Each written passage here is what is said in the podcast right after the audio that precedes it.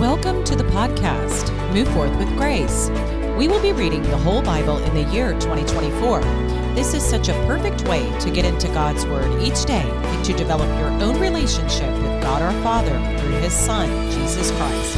I am your host, Angela, and want to first of all say that I am not an expert in theology or church history or a minister, and I never will claim to be. I am a wife and mother who has been reborn and want to be of service to God in gratitude for calling me back home. Welcome to the podcast. The Bible that I will be reading from is the One Year Bible. It is a New Living Translation, and you can find one at www.tyndale.com. This episode is brought to you by the Move Forth brand. It encompasses freedom, health, and God's grace. We are created in God's image perfectly and fearfully and wonderfully. There is nothing that we need to do to earn His grace and His healing. He simply gives it to us.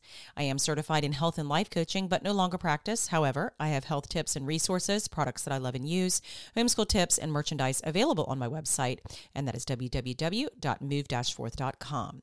One of my favorite products on my website and that I use each day are stem cell activation patches. Stem cell therapy can be very costly and can produce results that are short-lived, which is why these patches are so brilliant and they're not considered to be stem cell therapy. They actually activate our own body's production of stem cells and support our health and well-being, all while optimizing our immune system. You can check those out at www.move-forth.com. Thank you for being here. Thank you for becoming less like you and more like Jesus. May you move forth with grace today. All right, well, today is day 57, and we're going to be reading Leviticus 19:1 through 20:21, Mark 8:11 through 38, Psalm 42:1 through 11, and Proverbs 10:17. Let's go ahead and begin with prayer. Dear Lord, thank you for this time together in your word. We just pray that we can be guided by your wisdom and not our own. We ask you to bless this time together, and we just thank you for the opportunity. We say this prayer in Jesus' name. Amen.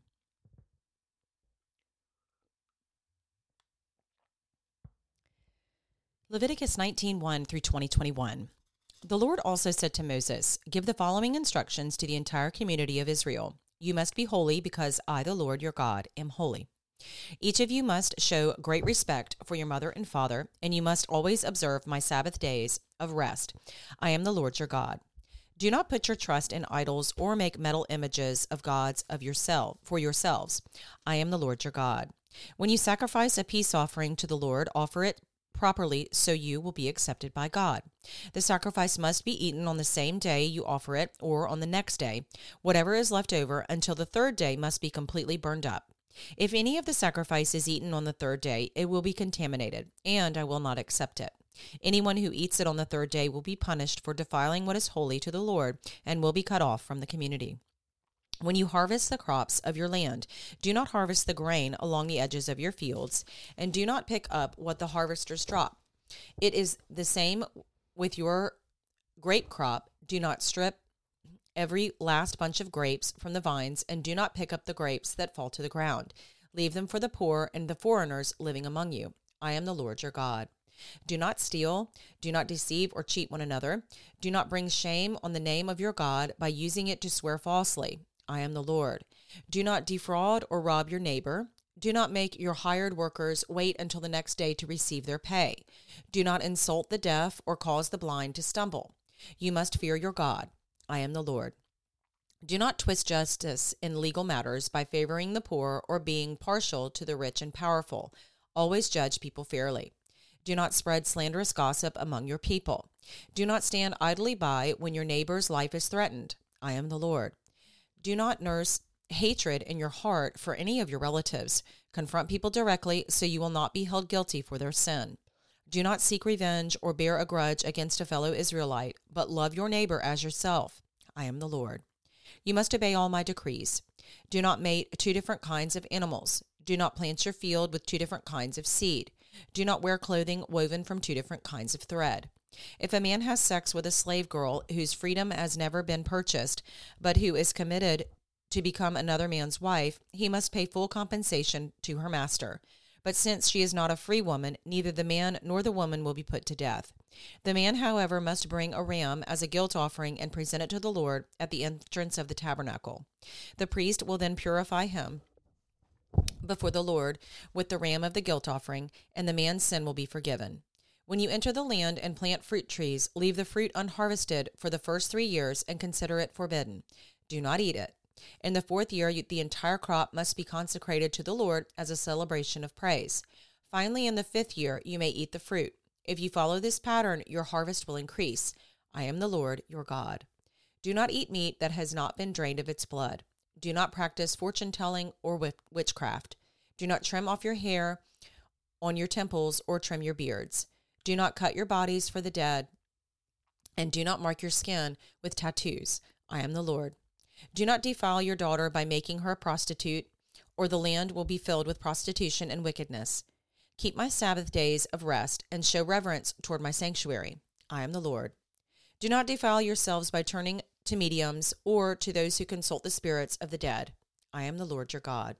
Stand up in the presence of the elderly and show respect for the aged, for your God, fear your God. I am the Lord. Do not take advantage of foreigners who live among you in your land. Treat them like native-born Israelites and love them as you love yourself. Remember that you were once foreigners living in the land of Egypt. I am the Lord your God. Do not use dishonest standards when measuring length, weight, or volume. Your scales and weighs must be accurate. Your containers for measuring dry materials or liquids must be accurate. I am the Lord your God, who brought you out of the land of Egypt.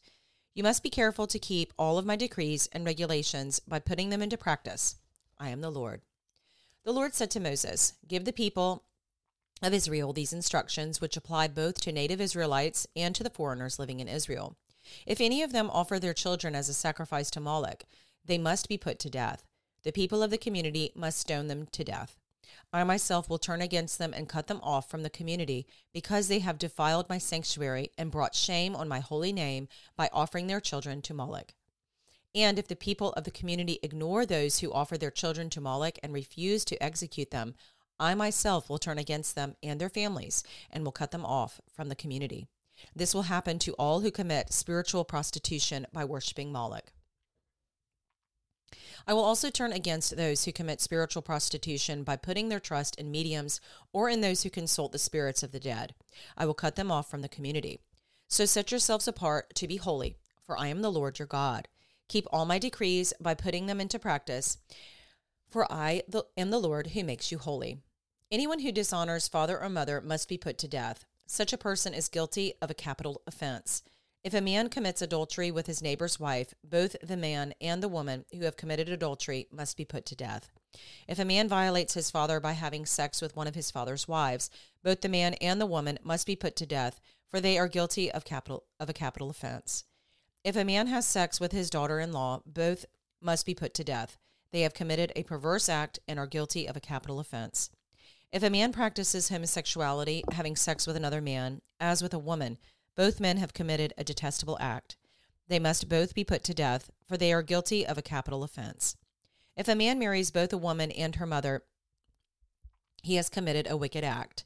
The man and both women must be burned to death to wipe out such wickedness from among you. If a man has sex with an animal, he must be put to death, and the animal must be killed.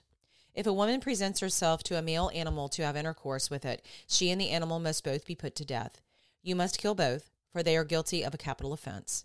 If a man marries his sister, the daughter of either his father or his mother, and they have sexual relations, it is a shameful disgrace. They must be publicly cut off from the community. Since the man has violated his sister, he will be punished for his sin. If a man has sexual relations with a woman during her menstrual period, both of them must be cut off from the community, for together they have exposed the source of her blood flow. Do not have sexual relations with your aunt, whether your mother's sister or your father's sister. This would dishonor a close relative. Both parties are guilty and will be punished for their sin. If a man has sex with his uncle's wife, he has violated his uncle. Both the man and the woman will be punished for their sin, and they will die childless. If a man marries his brother's wife, it is an act of impurity. He has violated his brother, and the guilty couple will remain childless. Mark 8:11 through 38. When the Pharisees heard that Jesus had arrived, they came and started to argue with him. Testing him, they demanded that he show them a miraculous sign from heaven to prove his authority. When he heard this, he sighed deeply in his spirit and said, sorry about that, my book got a little off kilter. When he heard this, he sighed deeply in his spirit and said, "Why do these people keep demanding a miraculous sign? I tell you the truth, I will not give this generation any such sign." So he got back into the boat and left them, and he crossed to the other side of the lake. But the disciples had forgotten to bring any food. They had only one loaf of bread with them in the boat. As they were crossing the lake, Jesus warned them, "Watch out, beware of the yeast of the Pharisees and of Herod." At this, they began to argue with each other because they hadn't brought any bread. Jesus knew what they were saying, so he said, "Why are you arguing about having no bread? Don't you know or understand even yet? Are your hearts too hard to take it in? You have eyes, can't you see? You have ears, can't you hear? Don't you remember anything at all?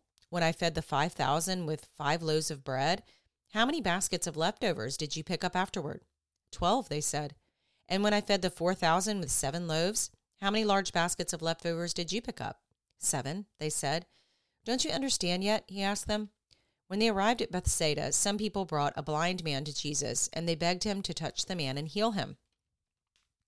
Jesus took the blind man by the hand and led him out of the village. Then, spitting on the man's eyes, he laid his hands on him and asked, "Can you see anything now?" The man looked around. "Yes," he said, "I see people, but I can't see them very clearly. They look like trees walking around." Then Jesus placed his hands on the man's eyes again, and his eyes were opened. His sight was completely restored, and he could see everything clearly. Jesus sent him away, saying, "Don't go back into the village on your way home." Jesus and his disciples left Galilee and went up to the villages near Caesarea Philippi. As they were walking along, he asked them, "Who do people say I am?" "Well," they replied, "some say John the Baptist, some say Elijah, and others say you are one of the prophets, of the other prophets." Then he asked them, "But who do you say I am?" Peter replied, "You are the Messiah." But Jesus warned them not to tell anyone about him. Then Jesus began to tell them that the Son of Man must suffer many terrible things and be rejected by the elders, the leading priests, and the teachers of religious law. He would be killed, but 3 days later he would rise from the dead. As he talked about this openly with his disciples, Peter took him aside and began to reprimand him for saying such things. Jesus turned around and looked at his disciples, then reprimanded Peter. "Get away from me, Satan," he said. You are seeing things merely from a human point of view, not from God's." Then calling the crowd to join his disciples, he said, "If any of you wants to be my follower, you must give up your own way, take up your cross, and follow me. If you try to hang on to your life, you will lose it. But if you give up your life for my sake and for the sake of the good news, you will save it. And what do you benefit if you gain the whole world but lose your own soul? Is anything worth more than your soul? If anyone is ashamed of me and my message in these adulterous and sinful days, the Son of Man will be ashamed of that person when he returns in the glory of his Father with the holy angels." Psalm 42, 1-11. For the choir director, a psalm of the descendants of Korah. As the deer longs for streams of water, so I long for you, O God. I thirst for God, the living God. When can I go and stand before him? Day and night I have only tears for food, while my enemies continually taunt me, saying, "Where is this God of yours?" My heart is breaking as I remember how it used to be. I walked among the crowds of worshipers, leading a great procession to the house of God, singing for joy and giving thanks amid the sound of a great celebration. Why am I discouraged? Why is my heart so sad? I will put my hope in God. I will praise him again, my Savior and my God. Now I am deeply discouraged, but I will remember you, even from distant Mount Hermon, the source of the Jordan, from the land of Mount Mizar. I hear the tumult of the raging seas, as your waves and surging tides sweep over me. But each day the Lord pours his unfailing love upon me, and through each night I sing his songs, praying to God who gives me life. O God, my rock, I cry, why have you forgotten me? Why must I wander around in grief, oppressed by my enemies? Their taunts break my bones. They scoff, "Where is this God of yours?" Why am I discouraged? Why is my heart so sad? I will put my hope in God. I will praise him again, my Savior and my God. Proverbs 10:17.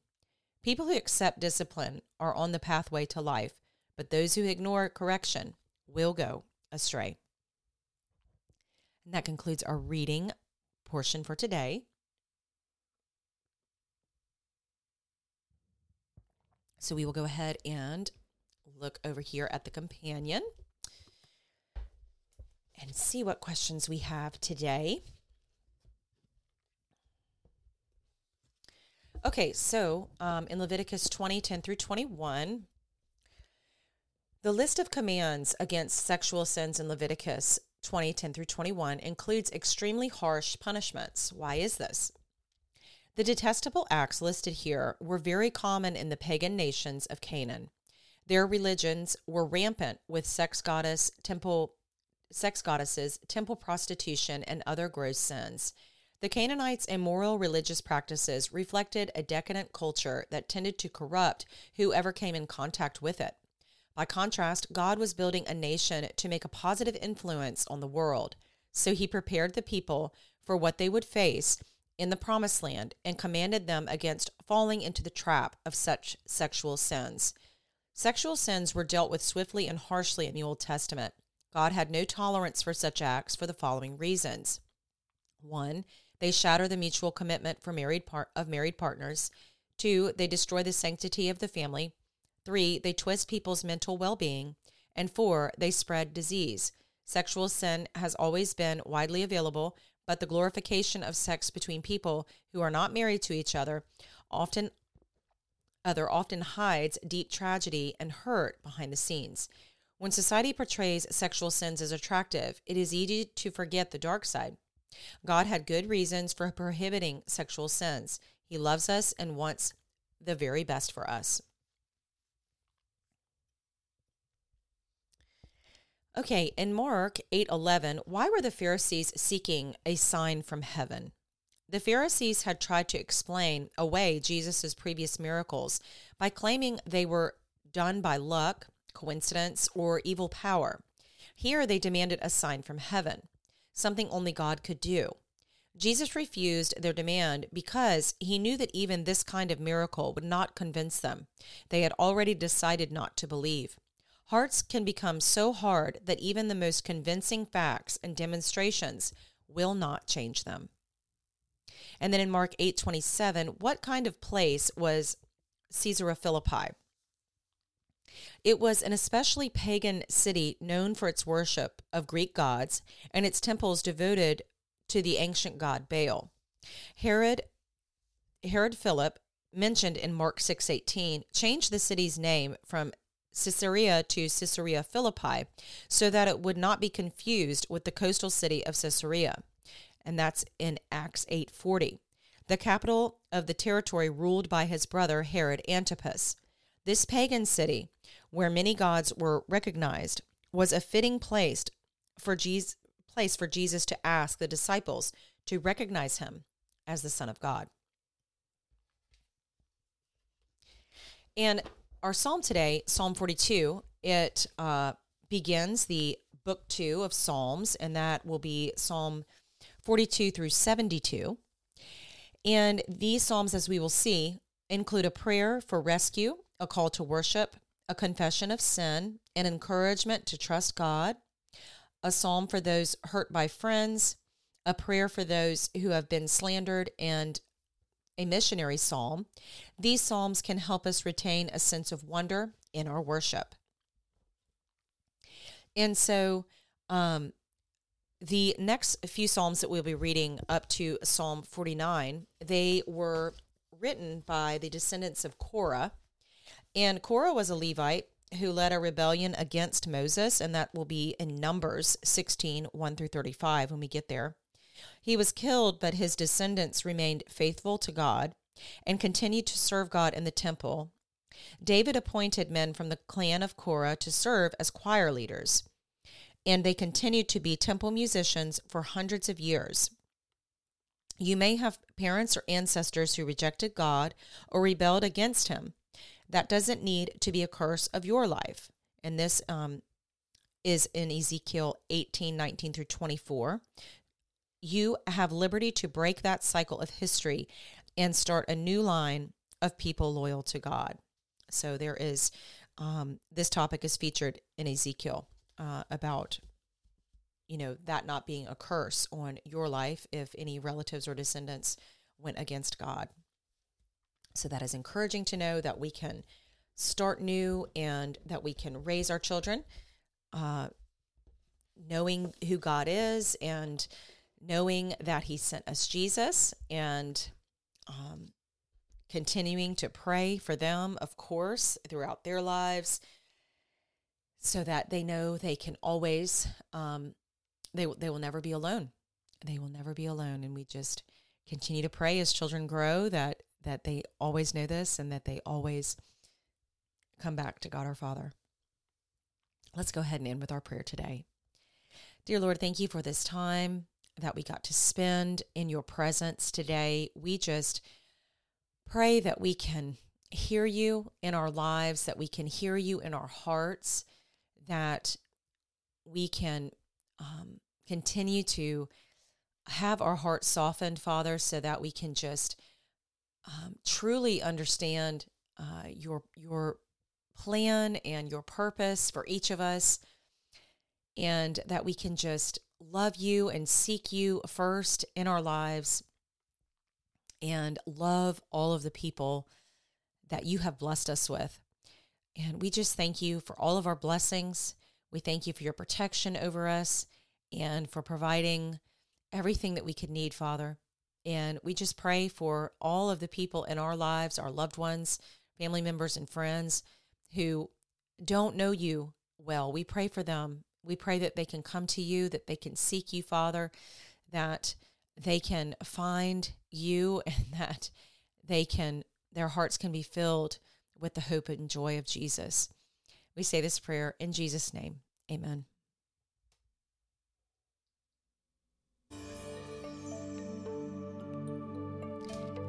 Well, that concludes our episode for today. Thank you so much for joining me today. I look forward to being with you in the next episode. Take care.